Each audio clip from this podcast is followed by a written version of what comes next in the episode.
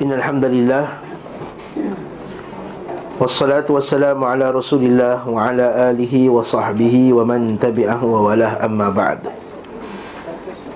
Bersambung pengajian kitab Zadul Ma'ad Fi Hadi Khairul Ibad Karangan karya Al-Syeikh Al-Allamah Al-Imam Ibn Qayyim Al-Jawziyah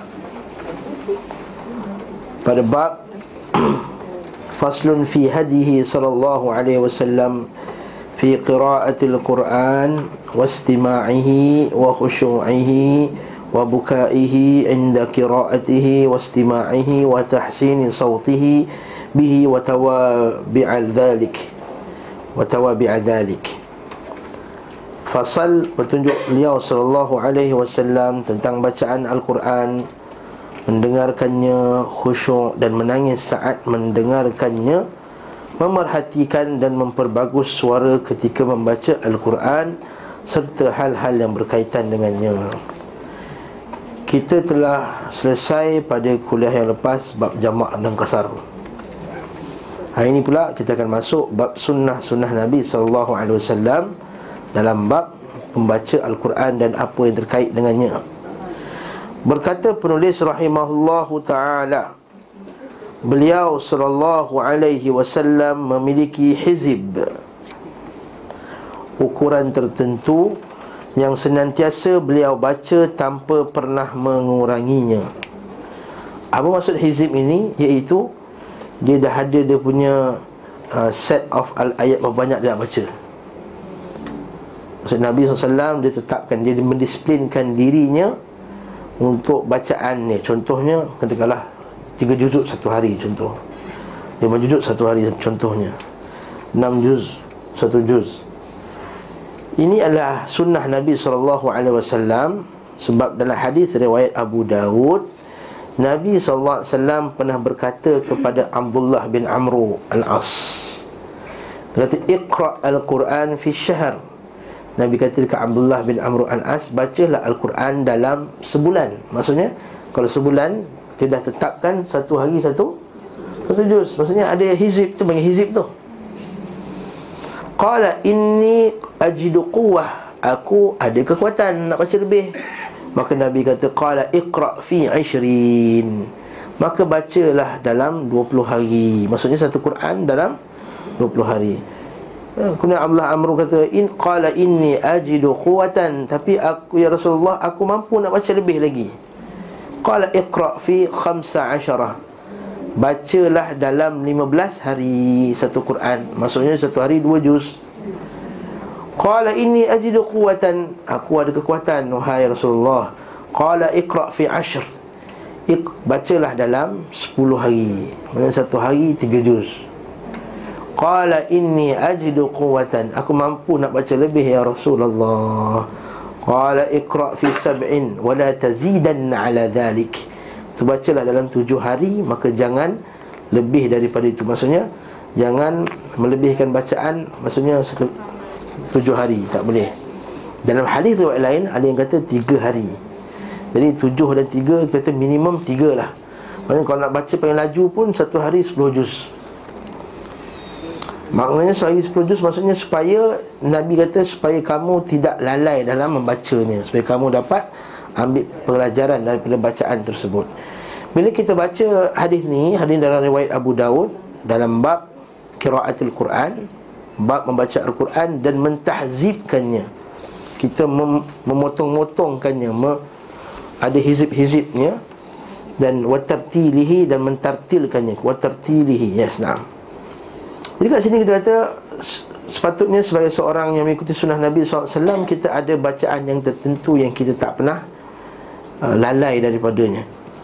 Sebab itulah dalam hadis Nabi SAW Nabi sebut dalam hadis sahih Muslim Nabi kata Man nama an hizbihi Siapa yang tertidur daripada hizibnya. Maksudnya Dia tak sempat baca Mengantuk sangat malam tadi.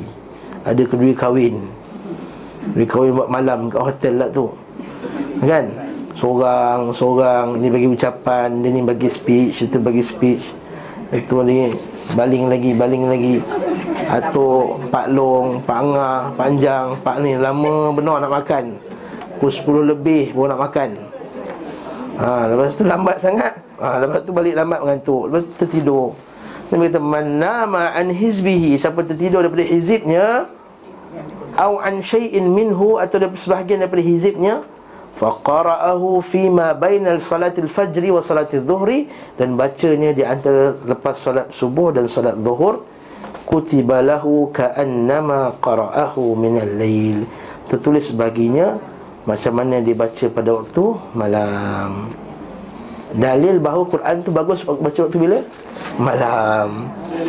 Ha, Kan Allah Ta'ala kata dalam Quran uh, Nisfahu amin kusminhu qawlila awzid alaihi Warad Tilil Qur'ana tertila. Allah Ta'ala kata dalam surah Muzammil tu kan? Allah Ta'ala kata bangunlah waktu malam. Nisfahu awin minhum qalila Separuh malam atau kurang dari separuh. Au zid alaihi atau lebih dari separuh malam. Warattilil Qur'ana tertila. Dan bacalah Qur'an. Inna rabbaka ilamu annaka Allan tuhsuhu fataba alaikum Faqra'u ma taysara minal Qur'an Allah Ta'ala tahu sebagian kamu ni ada pergi berjihad Ada sebagiannya pergi berniaga Ada sebagian kamu ni ada sakit Tak sempat nak baca Maka bacalah mana yang kamu mampu. Dalil bahawa Al-Quran ni afdalnya baca pada waktu malam. Juga kalau kita baca hadis banyak hadis Nabi SAW Yang Nabi lalu kat Umar Bakar. Abu Bakar tengah baca Quran Lalu Umar Umar Umar tengah baca Quran. Dalil bahawa Quran tu bagusnya baca pada waktu malam. Hmm itu cerita dia. Malam lah juga tu. Hmm. Tapi kalau tak bangun malam biasa. Ha, biasa kalau tak kalau mengantuk bila-bila lah baca. Subuh boleh baca, lepas subuh boleh baca. Pagi pun baca semua salaf dulu ya depa depa pula mereka Rasulullah. Ha, mereka lepas subuh tu jarang baca Quran sebenarnya. Kalau kita baca kitab Syaratul Salam, salah biasa lepas subuh dia zikir. Sebab itulah antara yang mula-mula sekali baca Quran lepas subuh dia bukan zaman sahabat Lepas tu. Start orang baca Quran lepas subuh. Macam kita zaman sekarang kan Famous baca Quran lepas subuh. Tapi ala kulihal tak apalah. Kita tak kisah baca Quran bila-bila masa kita boleh baca Quran Dan kereta boleh baca. Kan yang datang tu driver yang bawa kan. Driver yang drive Dalam kereta tu Daripada main WhatsApp Baik baca Quran Contohnya. Ha? Ha, kan Puan Rafi'ah kan ha, Jauh eh. Kota Damansara ke sini jam. Dalam kereta tu sembang. Apa baik baca Quran ha? kalau kita musafir jauh contohnya baca Quran. Sebab itulah bagusnya kalau orang hafal Quran. Dia balik Johor. Ha, balik Johor. Johor baru 4 jam. 4 jam tu surah Baqarah boleh habis surah Ali Imran boleh habis surah Maidah boleh habis surah Al-An'am boleh habis. Ha? Masya Allah hmm, Kalau kita baca Tengok tu. Al-Baqarah 2 jam setengah.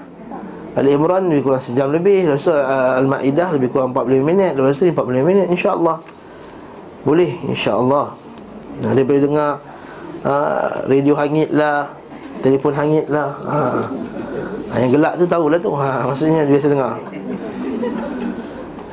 Okey, itu satu. Jadi Nabi ada hizib dia. Sunnahnya kita tetapkan hizib. Katakanlah Saya ni pemalas. Maka letakkan hizib saya Tiga muka surat. Okey. Lepas kalau kita buka Al-Quran Al-Quran ini Pasal tak kat tepi tu ada hizib-hizib tepi tu tulis. Eh, ini terjemahan. Hmm? Kan, ah, sebelah tu kan? Sebelah ni tak perasan kan? Tak perasan. Ha? ha, Nisful hizib. Ha, Satu Quran ada berapa hizib ha, Siapa dapat jawab Sebab situ Alafonte Ha? ha? Satu Quran ada satu juz ada empat. Hizib dipecahkan empat. Ha, Satu, dua, tiga, empat. Lepas tu empat darab Tiga puluh apa? Ha, jadi empat lah empat, empat, empat. Separuh separuh suku suku suku suku suku. Ha, rubuk hizib. Kalau kita kan kita buka kita buka Al-Quran ni satu satu dua tu dua tiga. Ha, nampak empat muka surat. Satu dua tiga empat. Rubuk hizib suku hizib. Eh sorry dalam Quran ada 60 hizib. Sorry dalam Quran ada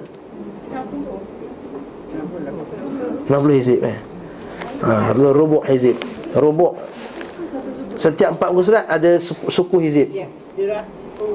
Ha, Lepas tu Nisfu hizib. Lepas tu Jauh sikit lagi Separuh hizib Lepas tu dua pukul surat lagi Ada lagi Salah satu arba' hizib. Setiga perempat hizib. Lepas tu Ada hizib satu. Oh okey, okay. satu juz dua hizib Betul lah? Satu juz dua hizib. Lepas tu suku lagi. Satu juz ada dua hizib. Satu juz dua hizib. Jadi Satu hizib tu dia bagi kepada Empat kan? Uh, Bukan Satu hizib tu dia pecahkan. Rubuk Nis Salah satu arba' habis. Jadi ada lapan bahagian. Maksudnya kalau kita satu juz tu dipecah kepada lapan. Lapan suku. Suku tu ada lapan suku. Maksudnya berapa tu? Ha. Dibagikan lapan suku, suku, suku, suku tu kalau dah lapan berapa? Dua kan? Dua dah tiga puluh? Enam puluh tu kata enam puluh Hizib tu, satu Quran enam puluh hizib. Tu satu hizib tu dia pecah empat lagi. Maka kalau kita ni malas sangat lah. Ha, Malah gila kan? Ha? Baca lah ni. Al-Fatihah ni, Al-Baqarah ni Contohnya. Lepas tu satu, dua, tiga, empat. Rubuk hizib. Okey lah rubuk hizib satu. Ha, Takkan tak boleh? Ya Allah Musta'an. Ha? Boleh kan? Nak tak nak je betul Hmm, tu je dah. Faham? Itu juga hafazan. Hafazan satu cara kita nak ulang kaji hafazan. Kita hafal ikut hizib, hizib, hizib, hizib, hizib. Ha, Jadi kita bagikan 60 InsyaAllah. Tak tentu. Tak tentu. Orang Arab, anak orang Arab Lepas asar dah hafal Quran. Sebab lepas zuhur dia bertidur. Kan? Jadi tak ha? Sebab dia tidur awal malam. Sebab dia tidur awal Saya Yusuf tidur awal. Saya tidur lambat. Lepas subuh ngantuk lagi Weng kepala lagi kan? Jadi Kalau katakanlah dia, dia segar pukul 9 Pukul 9 lah hafaz Quran. Itu cerita dia. Kalau budak-budak tamat tahfiz Pukul 4 pagi dah hafaz Quran. Ha, Sebab dia tidur awal. Seperti afdalnya pagi lah. Pagi sebelum subuh tu. Sebab tadi kan kita nak ambil fadilat Baca Quran pada waktu tu sahur kan wabil asharihum yastaghfirun. Itu pada waktu sahur itu mereka beristighfar kepada Allah Subhanahu wa taala. Maka itu paling bagus sekali. Hmm. Okey seterusnya bacaan beliau adalah tertil. Tertil ni baca macam mana? Tidak terlalu lambat dan tidak terlalu cepat. Nah, kecuali kalau kita hafaz Quran lah. Hafaz Quran dia nak ngulang nak, nak baca cepat. Okey? Dan tak terlalu lambat Bahkan bacaannya sangat jelas huruf demi huruf. Hmm? Jelas hurufnya. Betul makhraj huruf kita kena jaga. Beliau biasa memutus Beliau SAW biasa memutuskan bacaannya ayat demi ayat. Berdasarkan hadis yang kita baca Berkenaan tafsir surah Fatihah tu Nabi SAW baca Alhamdulillahirrabbilalamin Kemudian Nabi yuqatti'u ayat ayat Nabi potong satu ayat Satu ayat. Maksudnya Ha, Imam Tarawih selalu sambung. Dia nak cepat no, Dia nak habis cepat hmm? Maka yuqati'u ayat Alhamdulillahi Rabbil Alamin. Ah, Stop. Ar-Rahmanir-Rahim Stop. Juga kena baca Wadduha Wallayli iza saja. Nanti Alif Lam Mim Dhalika kitabu la raiba fiha. Satu ayat, satu ayat, satu ayat. Okey? Kemudian Beliau memanjangkan bacaan Ar-Rahman dan memanjangkan Ar-Rahim. Maksudnya Beliau Nabi SAW baca dengan tajwid yang betul. Kalau orang kata ustaz apa dalil kena baca tajwid? Ada satu hamba Allah Ta'ala ni Dia pernah tanya saya Ustaz apa dalil kena baca tajwid? Nabi SAW tak suruh pun baca idram al-gunnah Mat asli apa semua. Dia kata Hai nak cakap bangang kan Kasar sangat pula.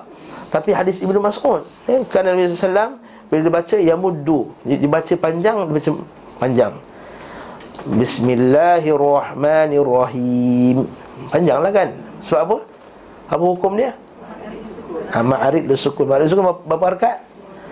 246 Saya taklim ni insyaAllah. Dia Tajwid dia bagus. Eh? 246 Alhamdulillahi Rabbil Alamin. Ha. Empat. Kalau nak baca panjang lagi? Baca panjang lagi. Okey? Tapi kalau dah baca empat Bagusnya semua baca empat lah. Jangan kejap dua Kejap empat Kejap enam. Jadi tak balance eh? Jadi memajangkan dalil bahawa Nabi baca ikut tajwid yang Betul.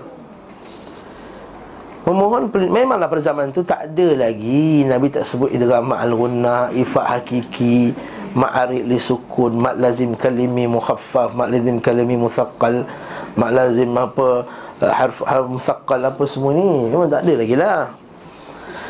Tapi dari segi praktiknya Dah ada. Itu kita katakan sama juga macam ilmu-ilmu yang lain Mutadak khabar. Nabi ada sebut Ini mutadak, ini khabar Kan ada tak? Yang macam tak ada Nabi tak kata itu Mubtada khabar lah ini Fa'il maf'ul. Maf'ul li ajlihi lah apa semua. Eh, Memohon perlindungan kepada Allah Dari syaitan terkutuk. Dan ini sunnah juga. Nabi baca A'udzubillahi minasyaitanirrajim. Maka beliau baca yang macam kita belajar dulu dalam bab salat A'udzubillahi minasyaitanirrajim. Aku minta lindung dari syaitan terkutuk Dan kita dah huraikan mas- masalah ni Dah tafsirkan dah maksud syaitan Maksud rajim semua.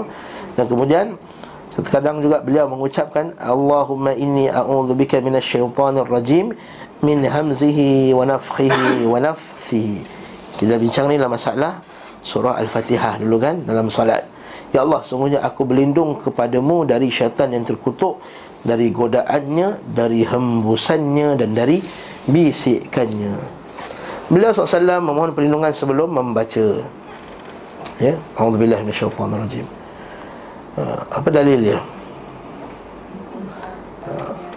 Uh, bila dibacakan Quran kepada kamu, idza qira al-Quran, idza qara'ta al-Quran fasta'in billah. Idza qara'ta al-Quran fasta'in billahi minasyaitonir rajim. Bila kamu membaca al-Quran, hendaklah berlindung minta perlindungan daripada Allah fasta'in billahi minasyaitonir rajim. Apa hukum isti'adzah? Banyak kali dah tanya dah soalan ni apa hukum membaca a'udzu billahi minasyaitonir rajim hukum dia sunat. Hukum dia sunat. Beliau sallallahu alaihi wasallam menyukai pula mendengar al-Quran dari orang lain. Suatu ketika beliau sallallahu alaihi wasallam memerintahkan Abdullah bin Mas'ud membaca dan beliau mendengar. Ya kan dia kata kalau kita baca hadis bawah tu Riwayat Bukhari kitab Fadail Quran bab man ahabba an yastami'al Quran min ghairi. Bab siapa yang suka mendengar Al-Quran daripada selainnya. Kenapa Nabi suka dengar daripada selainnya? Kadang-kadang kita ni bila kita baca sendiri ya memang khusyuk tapi bacaan kita tak berapa sedap. Eh? Ataupun bila kita dengar daripada orang lain Perasaan tu Seolah macam khitab kepada kita. Macam bacaan Quran tu ditujukan kepada kita. Bila dia marah ke apa ke. Jadi perasaan tu lebih. Macam kita boleh dengar orang eh, Imam Madinah ke Imam Mekah baca Al-Quran kan. Mereka pun menangis. Tapi banyaknya menangis sebab orang sebelah menangis. Ha, Itu masalahnya. Dia tak faham. Dia nangis يسألونك عن المهيد قل هو أذى فاعتزلوا النساء في المهيد nangis Rupanya dia nangis tempat salah rupanya Mereka bertanya kamu tentang haid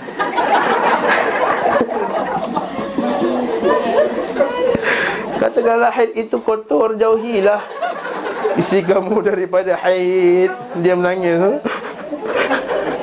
Wah Arab sudah sama dia sebab suara dia sedap kan? Ha, Nangis. Dia kata Muhammad ni Asal bini dia haid lama sangat ke hmm. So nangis. Jadi dia nangis sebab suara sedap. Entah dia teringat atuk dia ke Bapak dia ke Dah meninggal tak sempat pergi Mekah ke apa Maka dia menangis. Itu tak Kata, kata Syekh Salih Munajid Muhammad bin Salih Kata janganlah kita nangisan nifak. Nangisan nifak maksudnya apa? Tangis sebab orang menangis. Ha, Tak maulah macam dengar lagu Hindustan. Kabi kushi, kabi gem Nangis dah Nangis. Dengar nangis Teringatlah adik-beradik bergaduh Kabi kushi, kabi gem tu apa semua. Tak nak, kita nak kerana kita Tangisan yang ada fiqh padanya. Kata Syekh Salam Najib Tangisan yang ada fiqh padanya. Maksudnya Tangisan kerana faham ayat Quran tersebut. Ha? Macam kata Syekh Walau ruddul la'adu lima nuhu anhu wa innahum lakadzibun iaitu ayat tu kata ya Allah dia kata kalau lah mereka itu dikembalikan. La ya laitana nurad wa la nukadziba bi ayati rabbina wa nakuna minal mu'minin. Ya Allah kembalikanlah kami ke dunia nanti supaya kami jadi orang yang beriman. Bal badalahum ma kanu yukhfuna min qabl. Bahkan akan terzahirlah apa yang mereka rahsiakan dahulu di muka bumi walau ruddu kalau mereka itu dikembalikan la'adu lima nuhu anhu wa innahum lakadzibun kalau mereka itu kembali sekalipun ke dunia mereka akan kembali balik jadi kufur. Wa innahum lakadzibun mereka itu berdusta. Bawalah nangis ayat ni kena. Bawalah kena nangis. Ini tanya kena haid dia nangis. Sebab apa? Barakallahu fikum. Nah kat sini kita kata kerana bila mendengar bacaan daripada orang lain tu menambahkan kekhusyukan Lepas tu Nabi SAW Dan kalau dia suka baca Quran Dia suka juga dengar Daripada orang lain baca. Kalau kita baca hadis bawah ni kata Ya Rasulullah Nabi kata apa? Bacalah. Nabi SAW bersabda Bacalah Al-Quran untukku Aku. Berkata Ibn Mas'ud kata Aku membacanya untukmu Sementara kepadamu Diturunkan Al-Quran ni. Macam nota kaki bawah tu kan? 214 Aku membaca Al-Quran alaika Wa ilaika unzil Sedangkan kepada kamu Diturunkan Al-Quran Beliau menjawab semuanya Aku ingin mendengarnya dari orang lain. Nanti kalau kita boring baca sendiri Kadang-kadang kita iman kita lemah kan? Lepas tu kata Uthman bin Affan Kalau kamu baca Quran Kemudian kamu rasa boring Maksudnya iman kamu lemah lah. Ha. Sehingga kan Uthman bin Affan Dia meng, mengkritik dirinya sendiri Nanti ada bab ni nanti insyaAllah. Kerana tak menangis ketika baca Quran. Kerana dia quote satu ayat dalam surah Maryam wa idza uh, kharru sujjadan wa qiyya wa bukiya iaitu orang yang beriman ini bila dengar saja bila uh, uh, ayatillah kharru sujjadan wa bukiya itu orang beriman itu bila dengar saja ayat Allah kharru sujjadan dan sujud wa bukiyan dan dia akan menangis. Uthman kata aku telah sujud tapi di mana tangisanku? Ha, dia mentuhmah dirinya kerana tak menangis. Ha, kita kata barakallahu fikum ini tujuan Nabi SAW baca Quran. Nabi sangat khusyuk ketika membaca Ketika mendengar bacaan Ibn Mas'ud. Hingga matanya nampak berkaca-kaca. Maksudnya berkaca-kaca tu Macam menangis lah. Ha, Dah berair mata dia ha? Itu juga mesti ayat. Ha, Kenapa Nabi nangis? Bila sampainya ayat Wa kaifa idha ji'na fi kulli ummatin bi syahidin Wa ji'na bika ala ha'ulai syahida Dan ketika ketahuilah ketika kami datangkan Pada setiap umat itu saksi-saksinya dan kami datangkan wahai kamu wahai Muhammad Saksi ke atas umat kamu. Nabi pun menangis. Kenapa Nabi nangis? Sebab, sebab, sebab dia terpaksa menjadi saksi ke atas umat dia. Umat dia yang tak nak ikut cakap dia Tak nak ikut sunnah Nak buat lagi bid'ah-bid'ah ni semua. Ha? Nanti akhirat kelak Allah Ta'ala kata kenapa kamu buat bid'ah ni? Tak, Nabi tak ajar ke? Kami tak tahu. Ya Allah. Allah Ta'ala akan panggil wahai Muhammad ha, Datang jadi saksi. Kamu tak ajar ke ini sunnah Ini bid'ah Nabi SAW kata Ya Rasulullah Ya Allah aku dah sampaikan dah. Qad balak Aku dah sampaikan dah. Maka kalau bid'ah mereka Maka Allah Ta'ala akan jatuhkan dia ke dalam Neraka kerana bid'ah yang dilakukan. Kemaksiat yang dilakukan. Maka Nabi ketika tu dia, dia mengalir air mata dia Sebab dia kata takkan aku nak kena saksi ke atas Umatku Sedangkan sedangkan dia sayang kepada umat dia. Macam kita terpaksa jadi saksi ke atas orang yang kita sayang Supaya orang tu masuk penjara Dapat hukuman gantung ke hukuman penjara seumur hidup ke dan lain-lain. Ketika Nabi SAW berkaca-kaca ketika membaca jadi ketika dibacakan ayat tersebut. Beliau SAW biasa membaca Al-Quran sambil berdiri. Ya, Sambil berdiri boleh baca Quran. Sambil duduk dan berbaring. Beliau pula membaca dalam keadaan mempunyai wuduk maupun berhadas Hadas kecil lah. Dan tak ada yang mencegahnya untuk membaca Al-Quran selain junub. Jadi Para ulama telah buat sepakat Kita kata walaupun tak ada wuduk Boleh baca Al-Quran. Semua isu dia pegang Al-Quran. Baca tak ada masalah. Jadi kalau tak ada wuduk Boleh baca Al-Quran. Tapi tu salah pegang mashaf. Kita pegang lah apa, eh, Handphone bukan mashaf Ustaz. Handphone Ustaz Handphone bukan mashaf. Kalau tengok ni Awak pegang Tak panggil mashaf pun Awak panggil handphone. Jadi tak ada masalah Kalau kita baca daripada handphone kita Atau daripada hafazan kita. Tapi Ustaz handphone kan uh, ada ayat Quran dalam tu. Saya kata kepala awak pun jangan masuk dalam toilet. Hmm. Dia pergi toilet badan ni masuk sini. Kepala tinggal luar. Sama dalam kepala kita ada Quran. Bukankah Al-Quran dalam handphone tu Dia disimpan dalam bentuk data kan Dia nampak huruf tu bila dah kita tekan keluar Tapi janganlah pula dah tekan keluar tu Masuk toilet tak, tak boleh lah. Kita dah keluarkan dulu baru kita masuk toilet. Tu janganlah buat kita punya ringtone tu ayat Quran. Nak tengah berak kan keluar ah, ayat Quran. Tak mau jangan. Betul ha, ni ada setengah orang buat macam tu. Azan kan buat azan. Ada orang tengah buang air besar. Buat azan dalam toilet ni tak layak. Tidak layak untuk kita buat benda tersebut. Hmm? Masa yang ada terjemahan kalau lah terjemahan tu lagi banyak pada Arab ni Maka kita kata dia terjemahan bukan mushaf. Yang ada Arabnya ada tapi Terjemahan? Ha, Memang macam macam ya, macam ni Yang ni dah bukan mushaf lah Ini terjemahan. Ini bukan mushaf. Ini terjemahan nampak tak ada punya Tulisan dia yang Yang tulisan bukan Arab tu lagi banyak lah Arab Ini kita kata ni terjemahan. Maka ni kalau pegang tak ada wuduk Tak ada masalah. Ya? Tak ada masalah. InsyaAllah Isu pegang Quran ada wuduk tak ada wuduk tu Isu yang dah lama diperdebatkan oleh para ulama kita Yang rajih, yang kuat adalah Kena ada wuduk Dah habis cerita hmm. La yamassul Quran illa tahir ha, Umar Al-Khattab eh, Nabi SAW hantar surat kepada Hakim bin Hizam Dan semua-semua kata La yamassul Quran illa tahir Tak menyentuh Al-Quran melainkan yang suci Suci itu suci pada hadas lah hmm. Adapun kalau ambil pendapat yang lain kata boleh pegang Quran tak ada dalil kata dalil itu dah jelas kuat dalam bab tu. Kata Syekh bin Baz, Syekh Uthaymin Uthaymin, Syekh Salih Fawzan Fawzan semuanya berfatwakan kena ada wuduk. Hmm. Beliau sallallahu alaihi wasallam jadi kita kata kat situ, waktu kita kata kena hafal Quran bagus. Jadi tak ada Quran pun kita ha, boleh baca. Okey. Beliau SAW melagukannya dan terkadang membacanya dengan bersajak. Maksudnya ada rentak seperti yang beliau lakukan pada hari pembebasan kota Makkah ketika membaca ayat Inna fatahna laka fatham mubina Abdullah bin Mughaffal meriwayatkan bahawa pembacaan bersaja adalah beliau a a a sebanyak tiga kali. Inna fatahna laka fatham mubina. A a kan panjang panjang panjang tu kan. Riwayat ini disebutkan dalam Sahihul Bukhari. Okey. Maksud Nabi berlagu lah baca Quran. Apabila hadis-hadis ini digabungkan dengan sabda Hiasilah Al-Quran dengan suara kamu. Zayyinul Qur'ana bi aswatikum. Hiaskanlah Al-Quran dengan suara kamu. Hadis ini sahih dan disahih oleh Hakim dan dipersetujui oleh Al-Imam Al-Zahabi rahimahullah ta'ala. Kalau kata Zayyinul Qur'ana bi aswatikum. Okey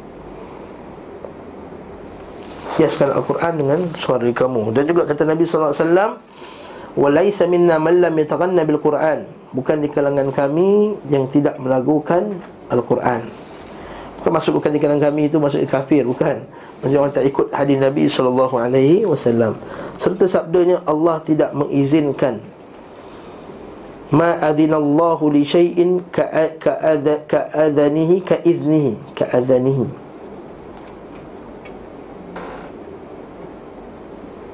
Kenapa ka'adhanihi Ka'idhnihi Ka'idhnihi li nabiyyin hasanit sawti yataqanna bil Quran. Bukan dari eh bukan. Allah tidak mengizinkan pada sesuatu Semana dia izinkan pada nabinya Berupa keindahan suara melagukan Al-Quran. Maksudnya Nabi tak izinkan kita lagu-lagukan pada lain. Cuma Nabi Allah Ta'ala izinkan lagukan Al-Quran. Nah, Fahamlah tu tak payah nak uraikan dah faham hmm? Hadis Al-Bukhari. Nescaya diketahui bahawa pembacaan beliau SAW secara berulang-ulang terjik Nabi suka ulang-ulang ayat. Macam kita sebut dengan sebelum ni? Nabi pernah baca satu ayat tu daripada malam sampai subuh. In tu'adzibhum fa innahum ibaduk wa in taghfir lahum fa innaka antal ghafurur rahim ha, Kalau kamu nak azab mereka Semuanya engkau Semuanya mereka itu hamba kamu ya Allah. Dan sekali kamu nak mengampunkan mereka Semuanya engkau adalah maha Mengampun maha penyayang. Allah Ta'ala ulang ayat tu. Eh Nabi SAW ulang ayat tu Sampai pagi. Maksudnya Nabi ulang-ulang. Kenapa ulang-ulang? Kenapa ulang-ulang? Kerana nak merasakan khusyuk lebih lagi.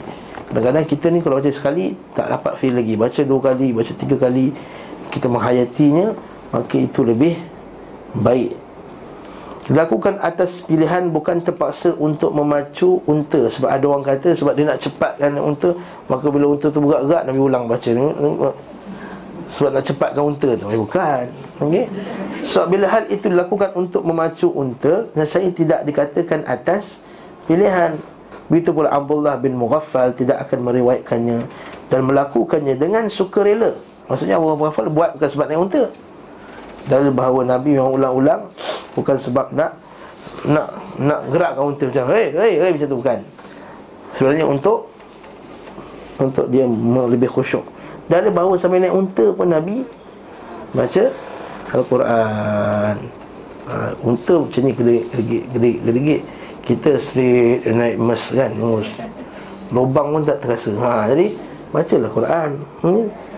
Nabi SAW mengulang-ulang at-terjid dalam membaca Al-Quran. Beliau menisbahkan pembacaan berulang-ulang itu kepada perbuatan Nabi SAW Sekiranya hal itu dilakukan untuk memacu unta Saya tidak ada perbuatan yang dinamakan at-terjid membaca berulang-ulang. Pada suatu malam Nabi SAW mendengarkan bacaan Abu Musa al-Ash'ari Dan ketika beliau mengkhabarkan hal itu eh, Dia diam-diam Nabi pergi dengar bacaan Abu Musa al-Ash'ari.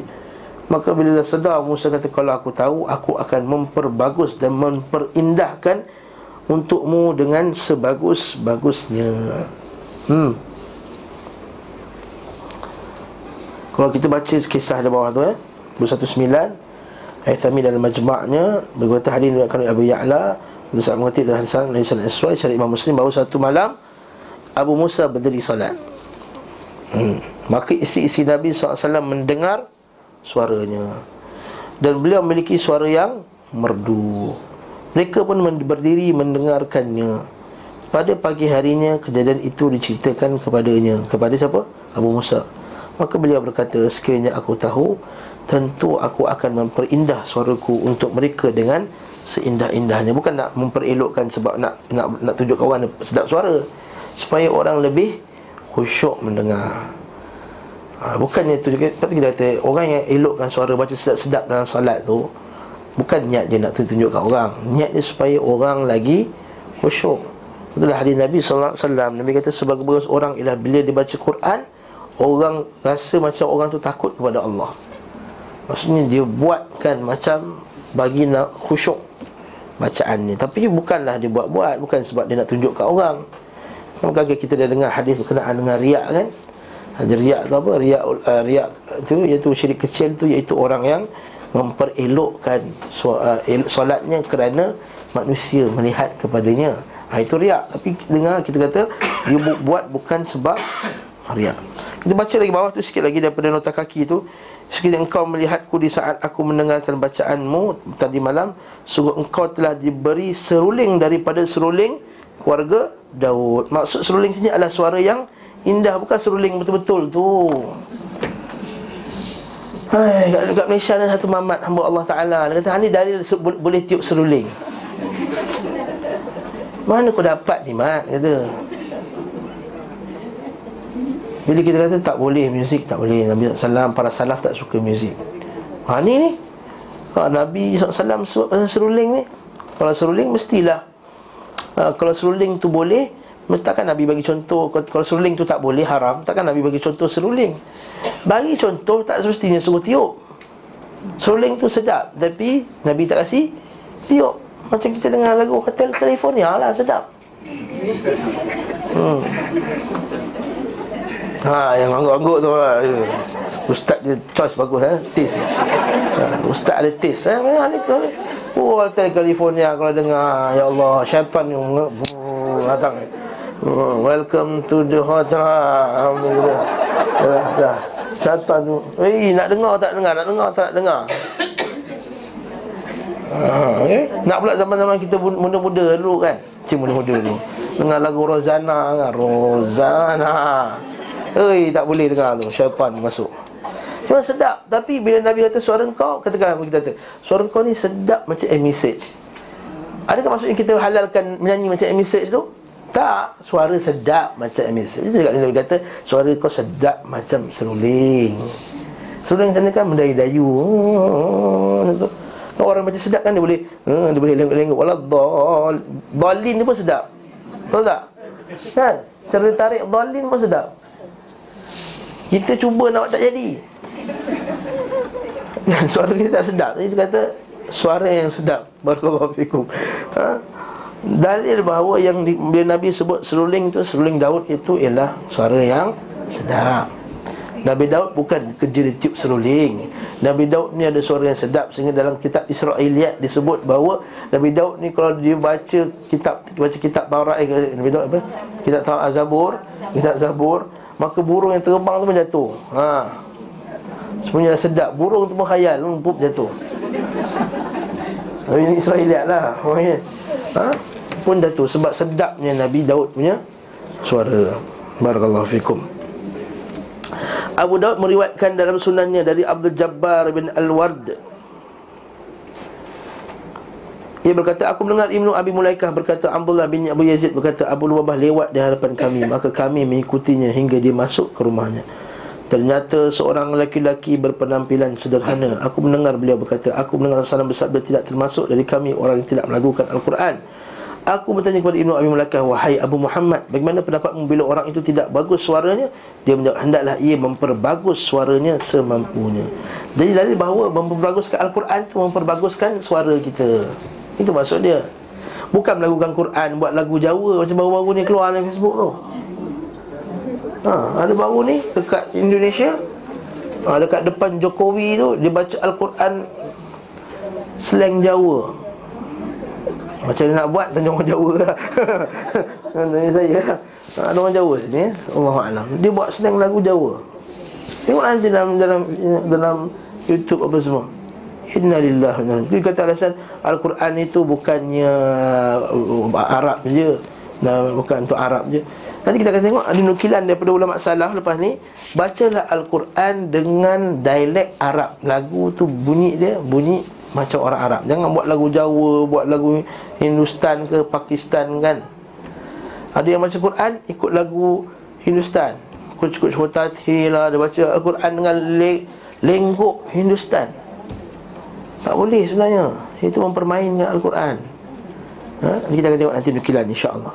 Okey. Taranum juga bukan Laisa min sunnati Nabi SAW Bukan sunnah Nabi.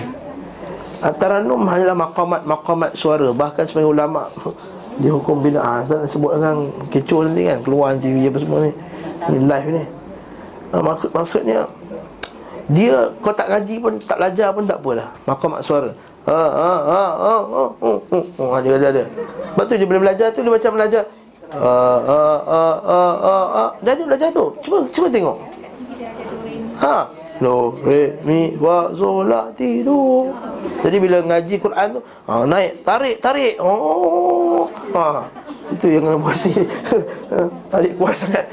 Ha, Tarik sama muka dia oh, Menjadi merah. Lepas tu antara tak sunnah juga Allah Allah Kami baca kan? Allah. Ha?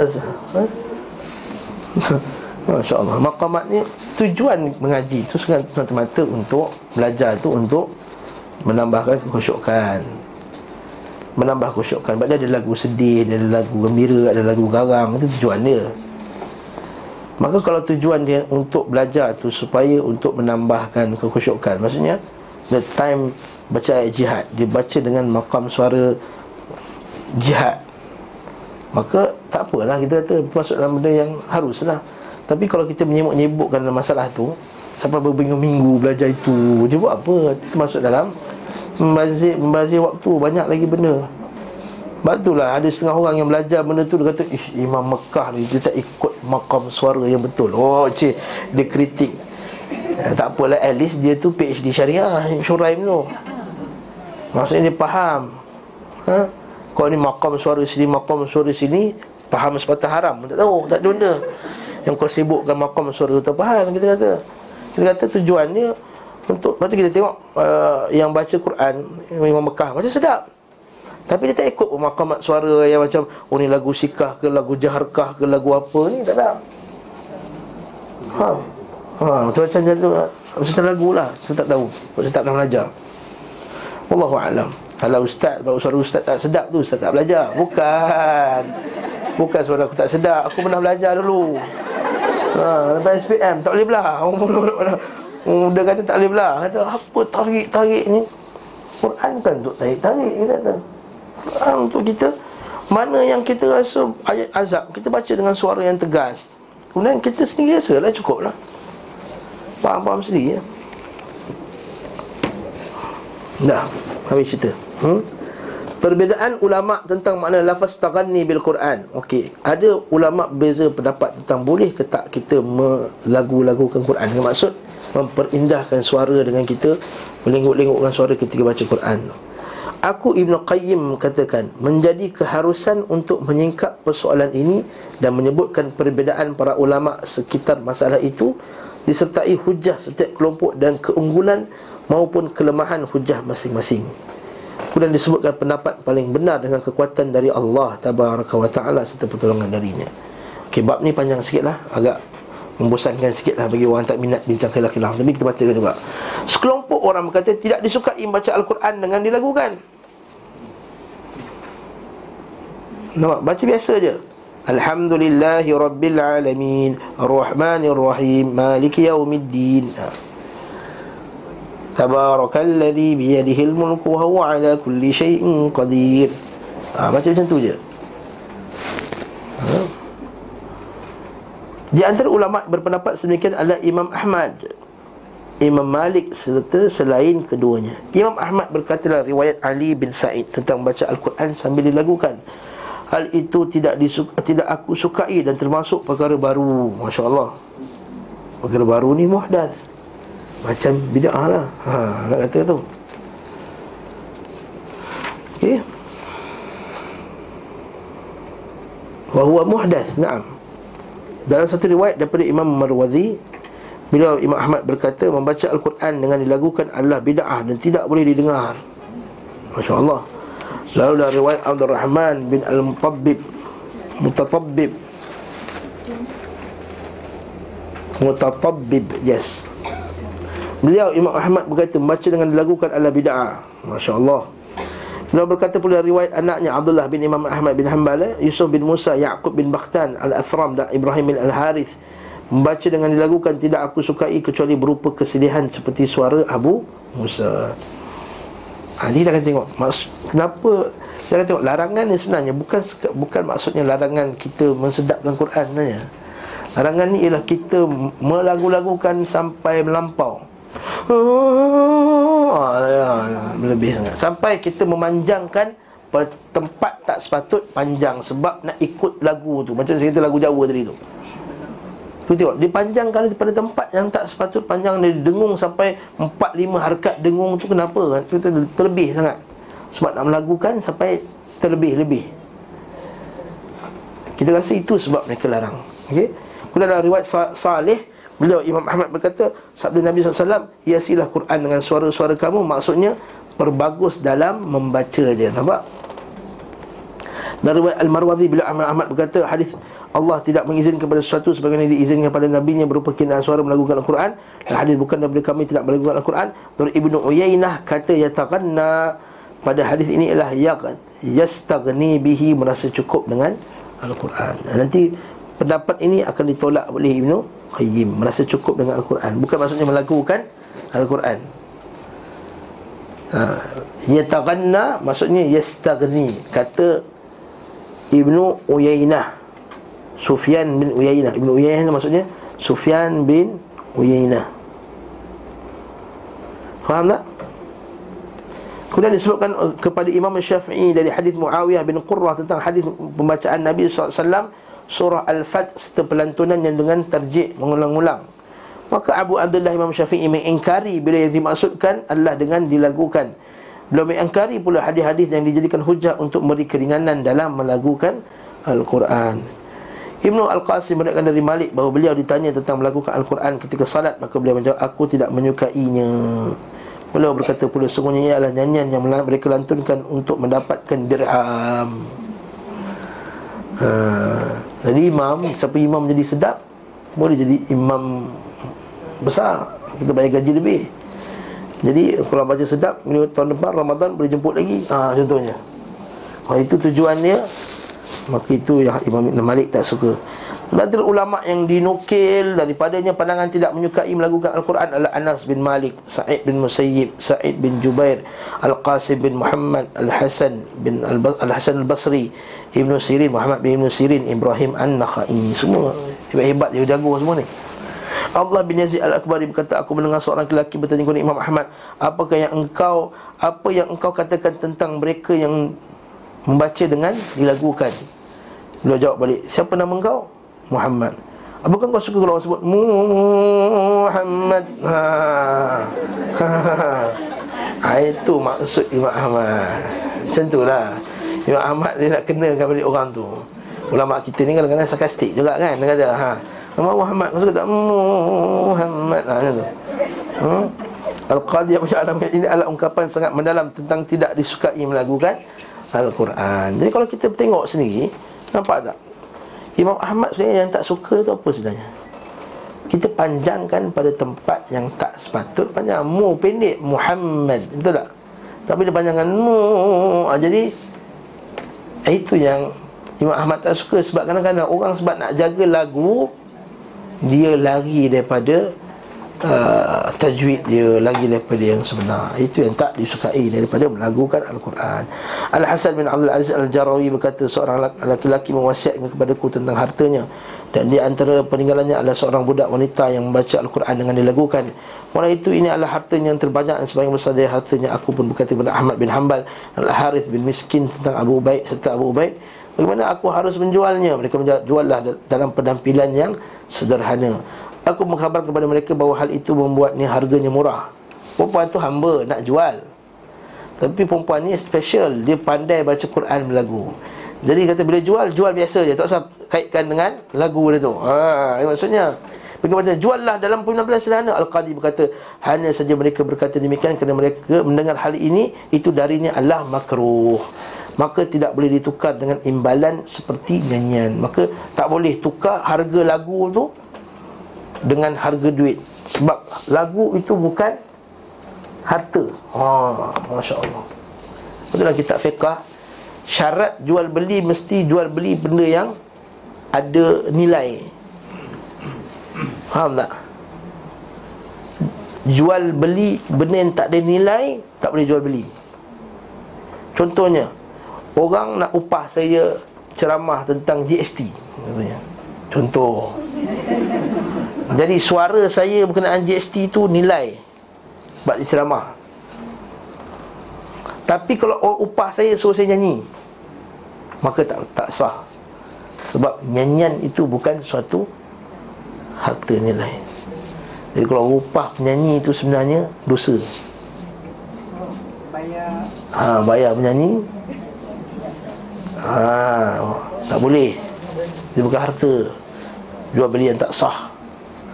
Haram Lepas tu, lepas tu lah kita kata lagu dan alat muzik tu dalam mazhab syafi'i tak diiktiraf sebagai harta Contohnya, ya, contohnya saya ada gitar sebiji nak beli beras. Tuan-tuan nak beli beras 2 kilo, tukang gitar saya. Tak tak boleh. Sebab gitar tu bukan harta. Sebab dia barang yang haram, tak dinilai. Ha, dalam dalam Syafi'i juga kalau ada orang bawa gitar Saya ambil, saya pecahkan. Gerubung-gerubung, pecah-pecah orang tengok coba Pergi polis, pergi mahkamah. Wajib ganti tak? Tak wajib ganti. Sebab itu bukan harta. Hukum Islam lah KP memang lah. Tu saya kira KP, KP suara pun kena bayar tadi. Itu kita panggil dan nyanyi Itu tak nak bayar. Kena lah kat mahkamah nanti Faham?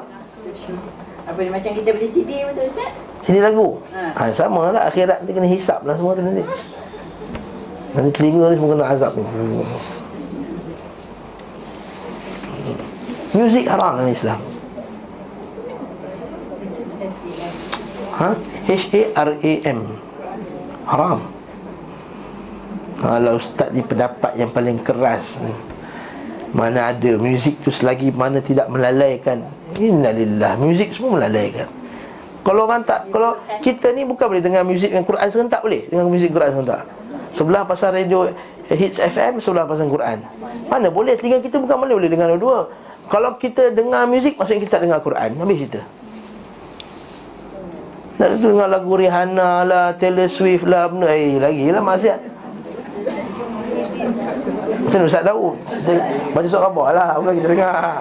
Baca surat khabar lah ha? Mahir Zain kalau ada alat muzik haram lah Mahir Zain ke Mamat Zain ke Syekh Zain ke Habib Zain ke Kalau ada alat muzik haram Yang yang yang gendak. Gendang tu budak kecil umur 5 tahun main tu boleh Perempuan, budak perempuan kecil-kecil boleh main Jalan Zin, Jalan Zin pun tak boleh lah ha. Ma, Kalau ma, Kalau Mahir Zin tak boleh Jalan Zin lagi tak boleh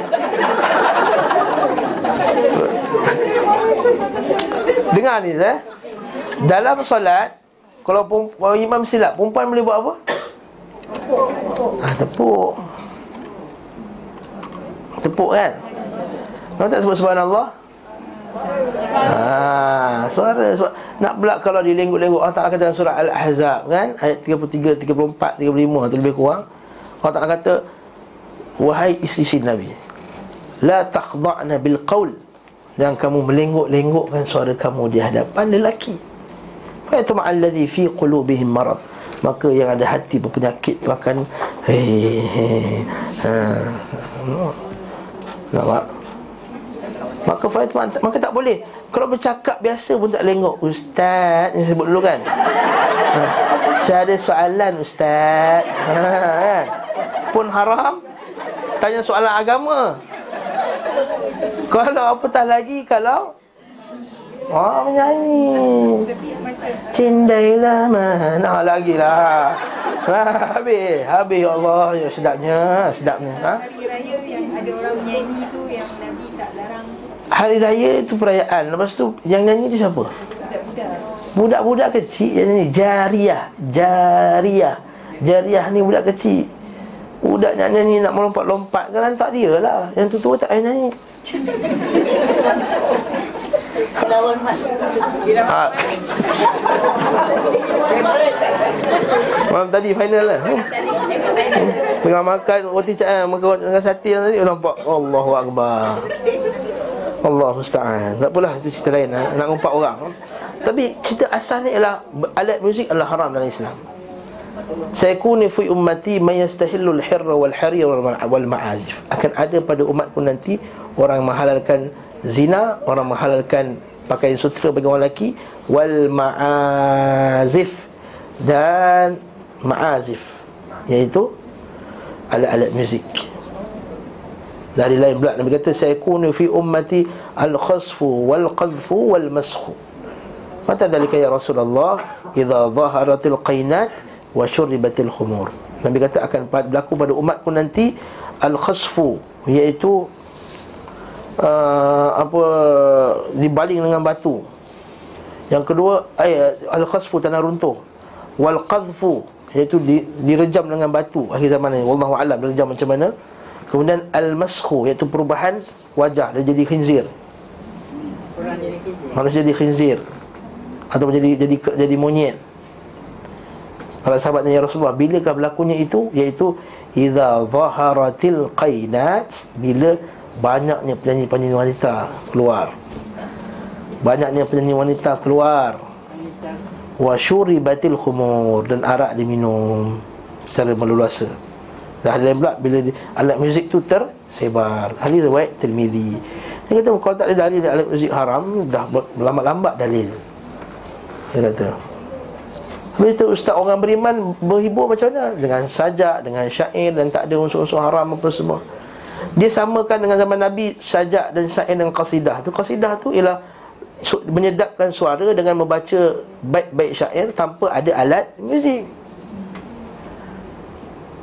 Itu nasyid yang tak ada alat muzik Ataupun baik-baik syair yang tak ada alat muzik Dibacakan oleh orang lelaki Dan ha, Bukan orang perempuan Dan tak ada padanya alat muzik Maka itu adalah halal. Macam Nabi suruh Anjashah Ingat dulu kita kata Nabi SAW naik Unta pergi musafir Seorang sahabat namanya Anjashah Tak ingat tak Pada awal-awal dulu Iaitu penyair-penyair Nabi tu.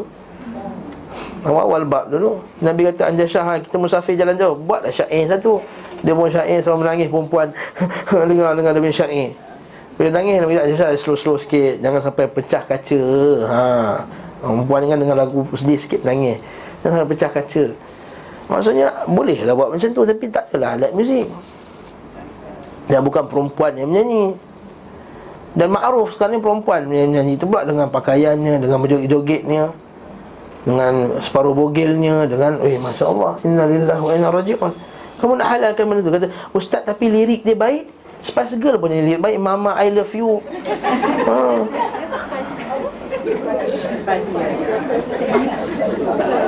Tahu Ustaz. Tak, Kita terdengar. Kita terdengar. Kalau ada kata Ustaz apa salahnya? Lagu tu lirik dia baik. Jadi Spice Girl okey lah. Lirik dia bagus. Mama I love you. Mama I care. Ha. Itu lagu ibu. Inna lillahi wa inna raji'un. Inna lillahi wa inna raji'un. Kata macam mana Dalil dia lirik tu bagus tak? Dalil dia lenggokkan suara oleh wanita Itu poin dia. Ha nyanyi lagu nasyid pasal Islam perjuangan jihad pun kalau perempuan tu eh, eh, eh, eh, nyanyi tak boleh. Allah orang tak dengar dah jihad tu orang dengar suara tu dah. Nak pula ustazah tu pakai baju cantik ada pula tudung dia macam ni ada bunga atas apa semua. Lagi lah Allah comelnya dia mesti dah keluar TV mestilah dia make up. Yang ajar Quran pun make up ni pula nasyid. Lagilah dai zaman ini hmm, merah Kalau perempuan nyanyi pada orang perempuan Ah, ha, itu lantak dia. Ha. Macam Arab bila mesti kahwin, duduk dalam bilik tu dia menyanyilah dia apa jerit lantak dia. Jadi pandai buat kunjung kahwin satu bilik perempuan. Ha nak nak disco dalam disco lah. Jangan pasal alat muzik sudah itu je. Macam orang bergali tu buat macam. Ha, kelas Bengali ke tak bengali ke tak kisahlah. Perempuan je dia main. Ah, yes, ahsan. Bukan bengali Arab macam tu sebahagian ni bagus. Bagus. Nyanyi-nyanyi dalam tu, nyanyi lagu UTC ke, nyanyi lagu apa nyanyi dalam tu. Nak bergembira nyanyi lah lagu apa pun nyanyi lah. Dalam tu. Barakallahu fikum.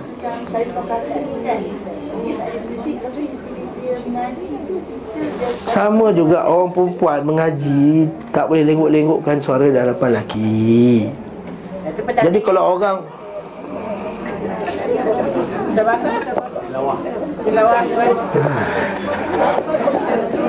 ha, itu nak jawab susah. Ha, panas eh. Itu pandai-pandai lah. tak boleh lengokkan. Dia lengokkan suara tu keluar TV pula tu tengok mulut dia. Allah. Allah Allah. Allah Allah Allah. Allah Allah. Allah. Ustazah ni. Allah khusyuk. Hmm. Ha. Hai. Kak tengok memang dia tengok mulut. Lah ustaz tengok dia tengok lain ha. Salah Ustaz Lelaki ke? Apa? Oh ustaz. Sebab Apalah kelas ni? Dah habis cerita. Tak boleh tengokkan suara. Kalau boleh perempuan dah boleh subhanallah dah. Saya sebut dulu kan? Banyak kali saya sebut dah Perempuan kalau sebut subhanallah. Perempuan dalam salat tu orang paling khusyuk Paling di hadapan Allah Ta'ala. Patutnya time tu lah boleh Perempuan bersuara waktu tengah khusyuk Tapi tak boleh. Tepuk je boleh. Kata subhanallah. Ha, Nanti subhanallah. Eh dia suara Siti lah ha, Betul tak Faizal? Ha, Masya Allah Tanya orang lelaki lah kata tu. Eh apa kopi-kopiah ni? Orang sangat kata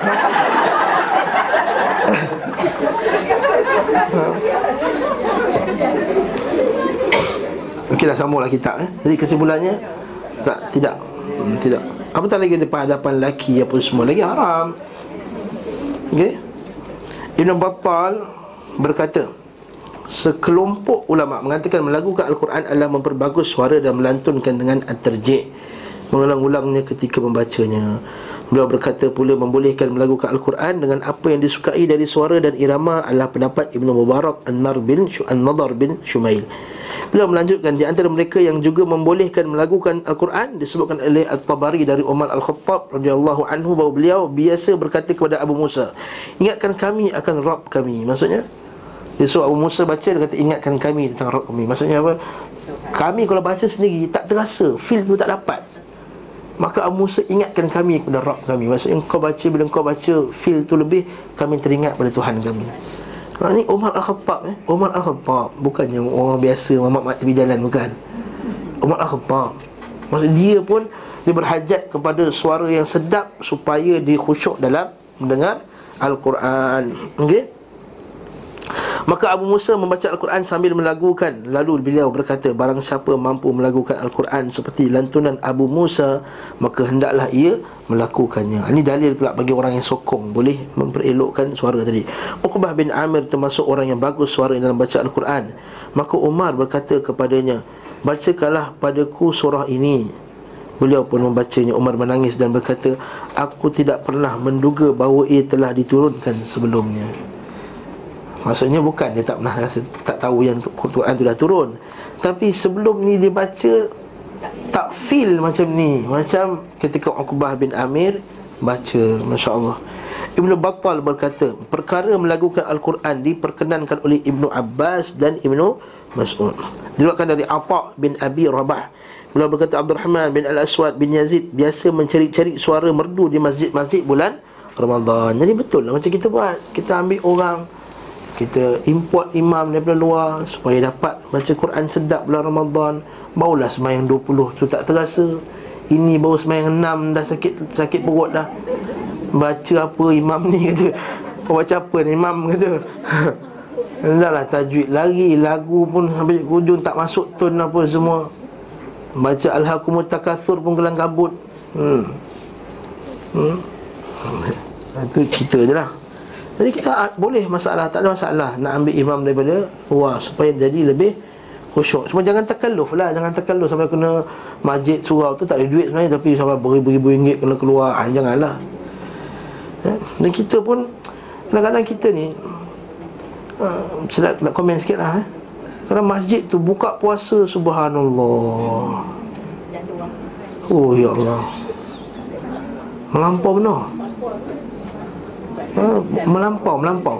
Tak nak sebut lah masjid mana Tak nak sebut nama ha. Kalau duit tu ambil sikit duit tu Bawa ke masjid-masjid kampung-kampung Yang kita upah imam Baca sedap-sedap sikit. Lagi bagus. Ha, Sambil sponsor. Ada surah, ada masjid tak cukup Duit nak sponsor buka bulan puasa. Ha? Kenapa masjid dia tengok lebih sangat? Tak payahlah dia besarkan portion tu. Sebab oh, kalau tahun ni kita punya sumbangan banyak.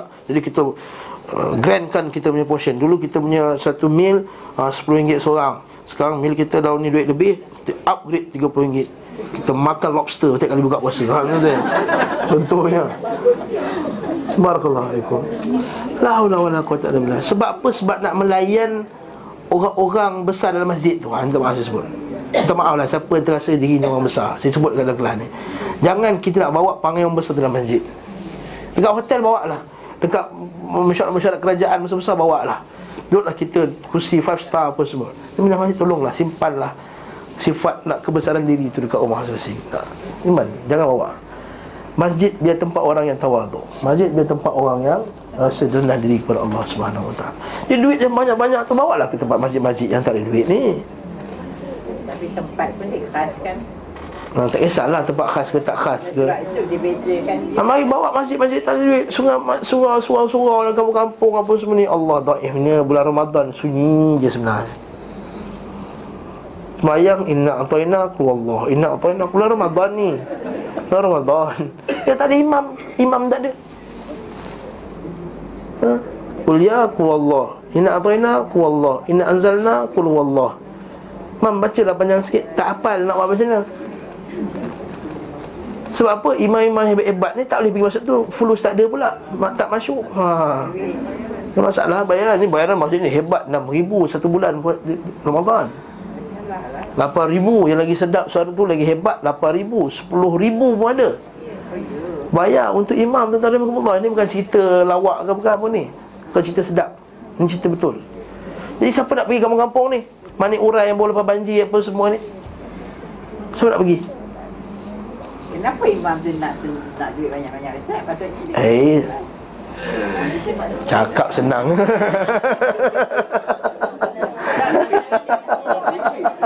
Soalan Allah musta'an.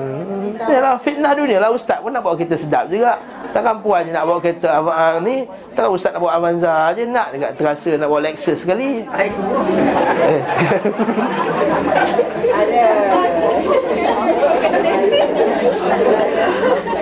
Ya, fitnah dunia lah fitnah. Memang salah ustaz juga fitnah. Tapi fitnah tu datang daripada orang lain juga fitnah dia. Kenapa orang lain? Kenapa uh, awak ni duit banyak-banyak ni beli kereta besar? Kenapa tak bagi kat masjid Jawapan yang sama juga Kenapa pakai jubah apa 500 pasang Cantik je. Ha, ustaz pun dah cantik juga. Ha, cakap pun senang. Ha. Tapi ini fitnah alam. Ini fitnah. Jadi apa kita buat? Kelas.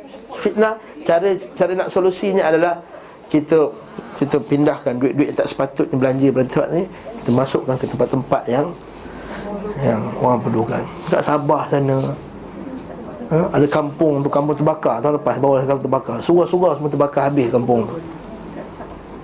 Bila kita pergi dekat tepi tepi laut nak naik bot tu, nak pergi pulau tu, ada lagi orang tidur dalam kemah.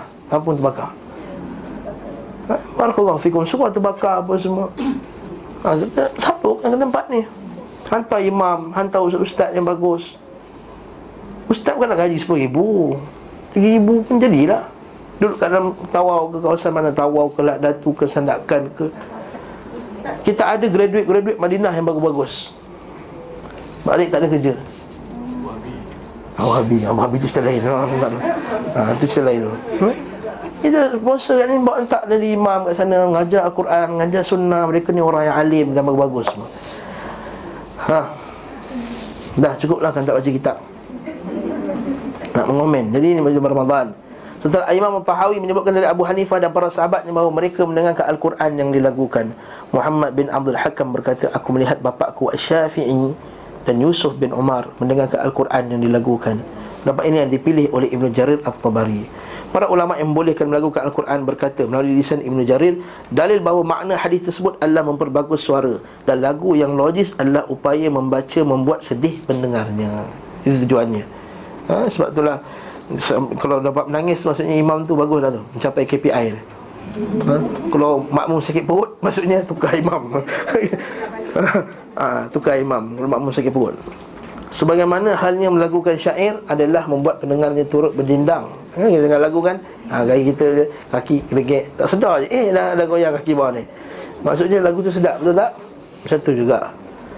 Kita baca Al-Quran supaya hati tu bergetar adalah riwayat Sufyan dari Az-Zuhri dari Az-Zuhri dari Abu Salamah dari Abu Hurairah radhiyallahu anhu Nabi sallallahu bersabda Allah tidak mengizinkan pada sesuatu sebagaimana diizinkan pada nabinya berupa bagusnya suara mendendangkan Al-Quran yang hadis yang disebutkan tadi. Merupakan perkara logis logik bagi orang yang berakal bahawa kata tarannum mendendangkan tidak terjadi kecuali dengan suara yang bagus dan dilantunkan berirama jadi bukan semua boleh tarannum ya. Orang yang suara yang bagus je lah okay? Hadis ini diriwayatkan juga dengan lafaz Allah tidak mengizinkan pada sesuatu sebagaimana yang hadis sebut tadi. Okey. Diizinkan kepada nabinya berupa keindahan suara melakukan Al-Quran dengan mengeraskannya. Itu poin saya.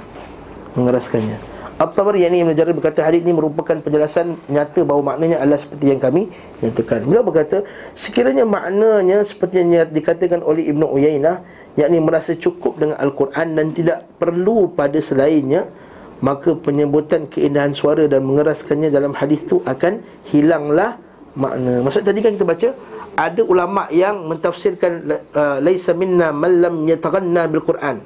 Siapa yang tidak melagukan Quran. Tapi sebenarnya tapi dia tafsirkan yataghanna dengan yastaghni iaitu merasa cukup. Lalu uh, uh, uh, Syekh Al-Imam uh, Ibn Qayyim dia rad pendapat Dia kata kalaulah itu tafsirannya merasa cukup dengan Al-Quran Maka bagaimana bergerak dengan lafaz di atas ni Iaitu dengan mengeraskan suara Menyedapkan suara Maka pendapat tersebut tertolak. Dan dikenal dalam bahasa Arab bahawa ni Maknanya adalah melagukan yang merupakan paduan dari keindahan suara Dan membaca berulang-ulang. Seorang penyair berkata ah, Ini syair Arab lah. Tak apalah biarlah ni. Kalau baca dia punya ini pun ha, Dia kata Taghanna bisyi'ri imma kunta qailah Innal ghina'a li hadha syi'ri midmaru Lagukanlah syair entah engkau yang membuatnya. Sungguh lagu bagi syair itu memiliki daya pikatnya tersendiri. Sebab dia terjemah kan? Kalau tengok bahasa Arab tu Ada perkataan ghina tu Lagu tu. Lagu dapat tak? Sebenarnya lagu bagi syair. Jadi syair tu Kita Bacakannya dengan suara yang Sedap At-Tabari berlanjutkan Adapun klaim mereka bahawa kata Tagannaita bermakna engkau merasa cukup adalah pernyataan seorang memiliki kesalahan fatal dalam bahasa Arab. Masya Allah. Ini ulama-ulama kita ni hebat eh, ya. Dia bila rat tu bukan dalil dia bahasa Arab dia rat dari segini semua dia rat eh. Kami tidak mengenal seorang pun berpendapat demikian di kalangan pakar bahasa Arab. Ha, sedangkan hujahnya mendukung kepada perkataan yang berdasarkan hadis al-Asya' Aku telah tinggal di Iraq dalam waktu yang lama Bersih diri dan lama bermukim.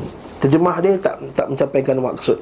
Tapi kalau bahasa Arab tu Tagan Tawilut tagan kata tagan tu maksudnya lama bermukim. Beliau mengklaim bahawa kataan tawilut tagan ni Pada bait syair itu bermakna sejak lama tidak perlu.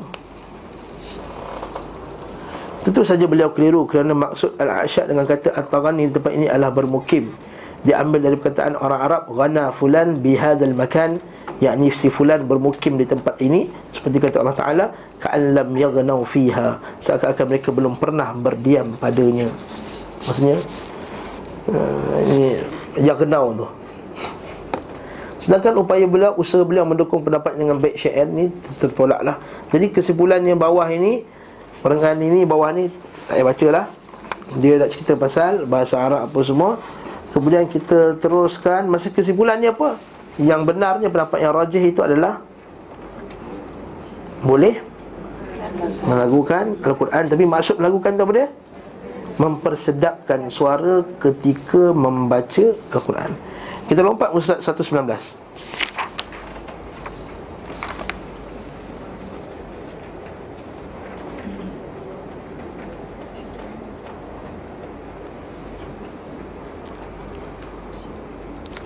Abu Al-Hasan bin Battal berkata Terjadi pula kemusykilan dalam masalah ini Kerana riwayat Ibnu Abi Shaybah Zaid bin Al-Habab Bersama kepada kami berkata Musa bin Ali bin Rabah Bersama kepada kami Daripada bapa Nabi Uqbah bin Amir berkata Rasulullah bersabda Belajarilah Al-Quran Dan lagukanlah ia Serta tulislah. Nampak tak? Ini Uqbah bin Amir Tadi kan? Kita baca Uqbah bin Amir ni suara dia sedap. Jadi Rasulullah bersabda Belajari Al-Quran Dan lagukanlah ia Serta tulislah Demi zat yang jiwaku berada di tangannya Ia lebih cepat terlepas daripada unta terlepas dari ikatan. Maksudnya apa? Cepat hilang. Hmm. Cepat hilang. Quran senang hafal, betul. Tapi senang lupa. Ha, Senang, itu cerita. Maka falyata'ahad. Maka kata Nabi Jagalah Al-Quran. Falyata'ahad. Jaga, buat ulang kaji. Sentiasa mengulang kaji Al-Quran. Kata para ulama salaf kamu ulang apa yang telah kamu hafal tu lagi bagus daripada kamu membaca hafazan-hafazan yang baru. Sebagai ulama salah kata macam tu. Jadi barakallahu fikum kat sini dalil bahawa al-Quran yang dibaca tu ialah al-Quran daripada hafazan. Sebab baca Quran di hafazan tu yang lebih khusyuk. Betul tak? Lebih khusyuk. Beliau berkata Umar bin Syabah berkata disebutkan daripada Abu Asim Eh dan Abi waktu lah Hmm, itulah cerita pasal muzik tadi lama sangat hmm. Mengenai Ibn Qutaybah yang mentafsirkan sabda beliau Dia katakan bil Quran Artinya berasa cukup dengan Quran. Maka beliau berkata Ibn Qutaybah tidak memberi nilai tambah apapun. Jurab berkata kami dari Apak dari Ubaid eh, Langkahlah ni. Mengenai bawah tu pula Kelompok yang bolehkan berkata Menghiasi Al-Quran dan memperindah suara Membacanya serta melakukannya lebih menyentuh jiwa Dan mendorong untuk mendengar serta memerhatikannya. Maka hal ini dapat menyampaikan lafaz kepada pendengar Makna kepada dan kepada hati. Yang maksudnya Kalau baca tak ada Dengan nada Macam kita kata kan Sila baca Quran. Baca Bacalah Quran tiap-tiap hari Tak ada nada. Bacalah Quran dengan tiap-tiap hari. Nampak ada nada Nampak tak? Lebih menyampaikan makna. Itu maksud kita melakukan Quran. Maksud melakukan Quran ialah kita letakkan nada Supaya dia lebih capai makna tu kepada dia. Bukan maksudnya sekadar untuk mempermainkan lafaz Quran supaya sedap lagu. Dengar tak? Tujuan menyedapkan suara baca Quran adalah supaya makna itu ablaq lebih sampai kepada kita. Bukannya untuk sekadar untuk lagu. Bukan tujuan dia untuk sedap lagu. Tujuan ni untuk menyampaikan makna. Ha fahamlah tu. Dan demikian itu membantunya tercapai maksud yang diharapkan. Kedudukannya sama seperti manisan yang ditaruh pada ubat. Yang memudahkan ubat itu ke tempat penyakit. Tak Anak kita demam. Ayah nak makan ubat Dia minta kita makan ubat. Dan ini bukan nak makan ubat sangat. Dia nak sedap manis tu. Itu tujuan dia. Ha? Aroma yang dibuat pada makanan Agar lebih mengundang selera Betul tak? Wangian dan perhiasan. Sama pula seperti berhiasnya wanita untuk suaminya Agar lebih menunjang tercapainya tujuan pernikahan. Oh Masya Allah Mereka berkata Jiwa pasti perlu pada irama dan lagu. Ha, Macam Piramli pula ha? Maka irama lagu diganti dengan irama Al-Quran. Dengan ini Sebenarnya setiap yang haram dan makro diganti dengan satu yang lebih baik. Ha, Nampak tak? Faham lah tu maksudnya? Lagu tu haram lah. Misalnya mengundi nasib Dengan anak panah diganti dengan istikharah Islam dia ada alternatif. Islam saja sebagai alternatif Tapi silaplah pendapat orang yang katakan Alternatif kepada muzik ialah kita buat muzik lain Yang halal. Itu bukan alternatif. Itu kau bagi satu satu uh, uh, Perkara yang sama juga Benda yang haram yang sama. Sebab tu saya tak setuju dengan pendapat ni. Yang kata Oh jiwa manusia ni lembut Dia perlukan muzik. So kita kena mengislamkan muzik tu. Islamization of music. Hey dia kata mana Islam masukkan muzik? Macam mana? Ha? Jiwa yang bersih dia akan suka dengan Quran Kalau Ustaz Quran boring Ya, sebab kamu dengar tu imam baca memang boring tu imam masjid kamu. Baca ada banyak kori-kori yang sedap. Saya katakan buka quran.com tu. Buka islamway.com. islamway.com ada teruang tu al-Quran. Letak kori ada beratus-ratus kori, 300 kori lebih. Ha, pilih situ tekan tekan tekan tekan. Boleh kita pilih. Oh ni sedap ini garang sikit ini macam rock sikit. Ini macam uh, R&B sikit. Ini macam ha. Ya betul. Bukan maksud saya R&B rock. Maksudnya ada suara dia kasar keras.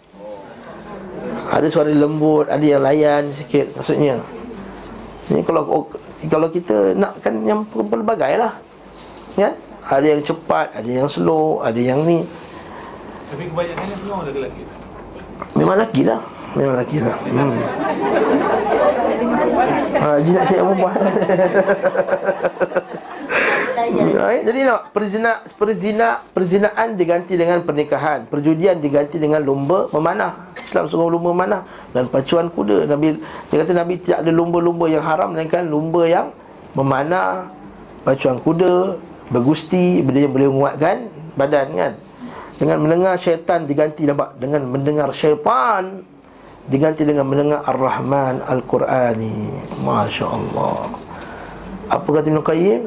Syaitan. Dia tak panggil muzik pun Dia panggil syaitan terus je. Alhamdulillah. Serta hal-hal serupa yang sangat banyak. Mereka berkata perkara haram harus didominasi kerosakan dan murni kerosakan. Membaca dengan Maksudnya kata mesti Tak ada langsung lah, muzik maksudnya tak ada, tak ada langsung lagu. Membaca dengan lantunan irama dan lagu Tidak mengandung sesuatu dari hal itu. Sebab ia tidak mengeluarkan pembicaraan Dari maksud sebenarnya Dan tidak menghalang pendengar untuk memahaminya. Sekiranya hal itu Mengandung penambahan huruf Seperti assumption mereka yang melarangnya Tentu ia mengeluarkan pembicaraan dari maksud. Jadi kita yang haram tu ialah Mengeluarkan daripada maknanya. Panjangkan pada tempat yang Tak sepatut dipanjangkan mereka berkata pula masalah melantunkan dengan irama dan melagukan adalah perkara yang kembali kepada teknik pelaksanaan. Terkadang secara spontan dan sesuai dengan tabiat. Terkadang pula dipaksa dan dibuat-buat. Ha, macam Imam Mekah biasanya spontan kan. Sampai ayat ni dia baca kuat, sampai ayat tu dia baca lembut, sampai ayat ni spontannya. Ha? Ada yang buat-buat. Dia tak faham makna tapi dia buat lagu kan, dia ikut lagu rentak. Ha, tak boleh ha? Teknik penyampaian tidaklah mengeluarkan perbicaraan dari makna kata-kata yang diucapkan. Bahkan ia adalah sifat bagi suara orang yang mengucapkannya. Berkedudukan seperti menebalkan, menipiskan dan memanjangkan. Berkedudukan pula seperti panjang pendeknya nafas orang yang baca. Macam saya, nafas pendek. Lepas tu orang jadi imam tak nak.